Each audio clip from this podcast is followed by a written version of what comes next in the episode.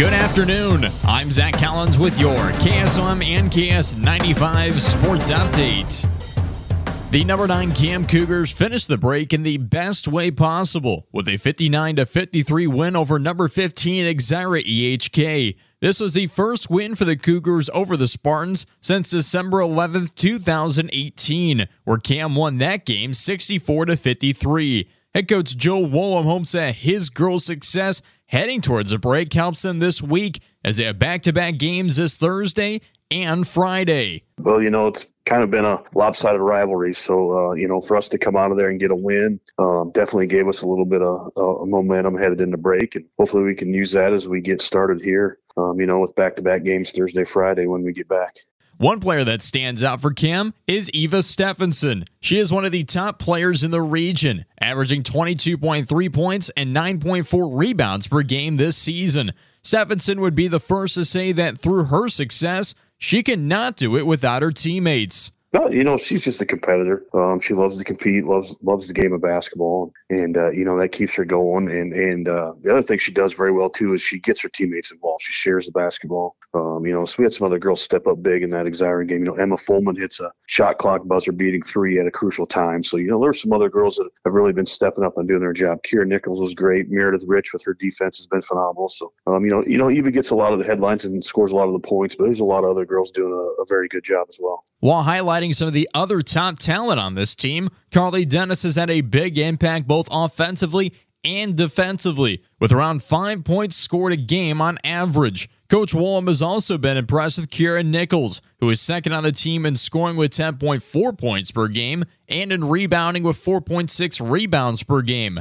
Last but not least is Emma Fullman, who is not lighting up the stat sheet every night, but is selfless with the basketball and aggressive on defense a lot of those seniors, you know, Carly Dennis, you know, first year senior, um, you know, she started, you know, started four or five games in the season. She took over a starting spot and, uh, you know, she can do very, very good job. She can, when she's on, she's a great shooter for us, um, plays good defense. You know, like I talk about Meredith Rich, she's, you know, we always give her the assignment to guard the other team's best player. Doesn't matter if she's shorter because she's going to be shorter than a lot of the taller girls, but she doesn't matter. She's, a, she, she's very feisty and will get after it. Kira Nichols, a girl that can score, light up the scoreboard for us on nights and always solid on defense as well if we can keep her out of foul trouble. And then let's say like like Emma Fullman, like she doesn't fill the stat sheet up, but she does timely things for us. Does a lot of the dirty dirty work for us as well.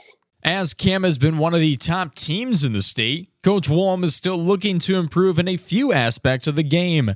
Specifically, he has focused on the transition defense and shooting the ball better from the perimeter and the charity stripe. As a team, Cam is just shooting 27.9% from the three and 61.1% from the free throw line. Well, you know, some things that, you know, we weren't great at before Christmas was some transition defense. You know, we are trying to nail that down a little bit better, you know, and then shooting the ball. You know, I still don't think we're shooting the ball from the three point line as good as this team can be. And, you know, from the free throw line as well. I think those are two things that we can really do. I've spent a lot of time over break trying to get those things going. So right after break, we can come out and look like we haven't missed a beat.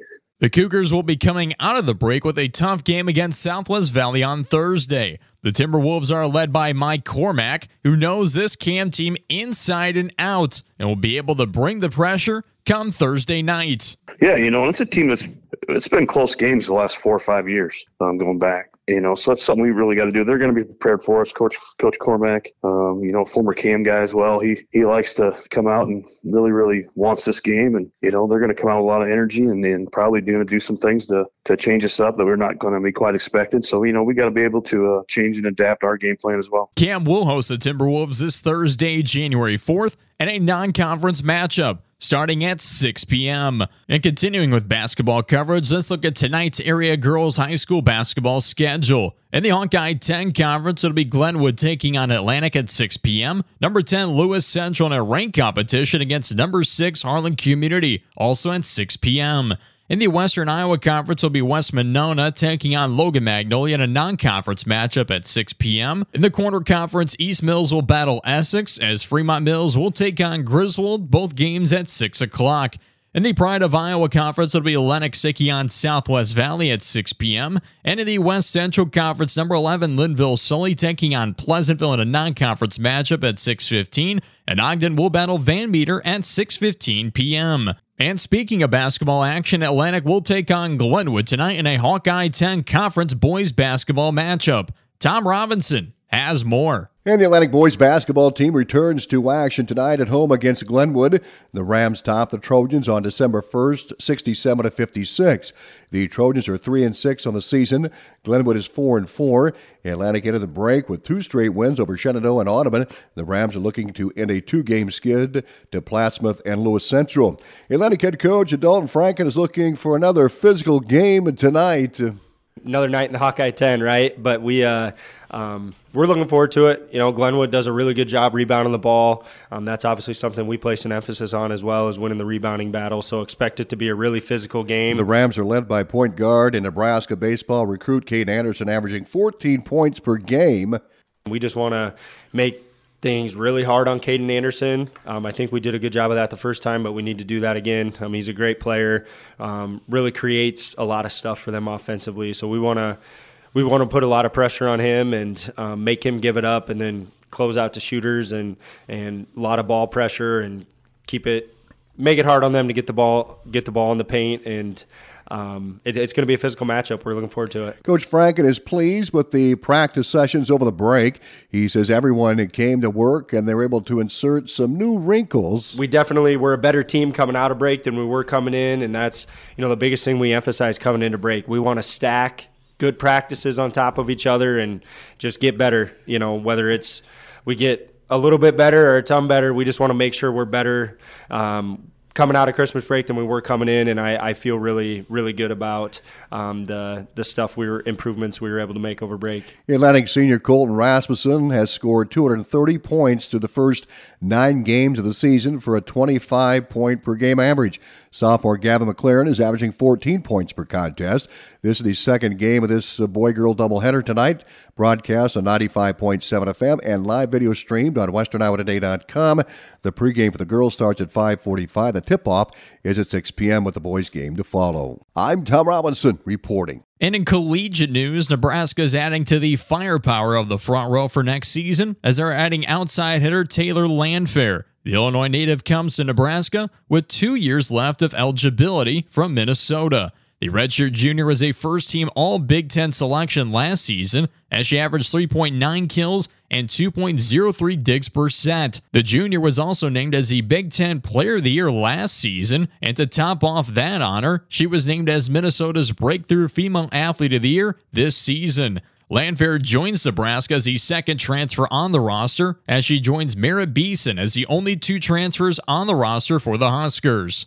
Let's dive into last night's college football bowl game scores. Number 13 LSU over Wisconsin 35 to 31, and then in the Citrus Bowl number 21 Tennessee shutting out number 17 Iowa 35 to nothing, and the Fiesta Bowl number 8 Oregon beating number 23 Liberty 45 to 6, which ended Liberty's undefeated season. In the Rose Bowl in the football playoff semifinal, number 1 Michigan beating number 4 Alabama in overtime 27 to 20, and in the Sugar Bowl in the football playoff semifinal, number 2 Washington beating number 3 Texas 37 to 31 on a play in the last minutes of the competition. And taking a look at our local college teams in play tonight, the Iowa men's team will battle Wisconsin at 6 p.m., followed by the Iowa women's team taking on Michigan State at 8 p.m. The Drake men's team is also in action as they'll take on Illinois State, also at 8 o'clock. For news, sports, and more, check out our website at westerniowatoday.com. I'm Zach Collins with this Sports Update.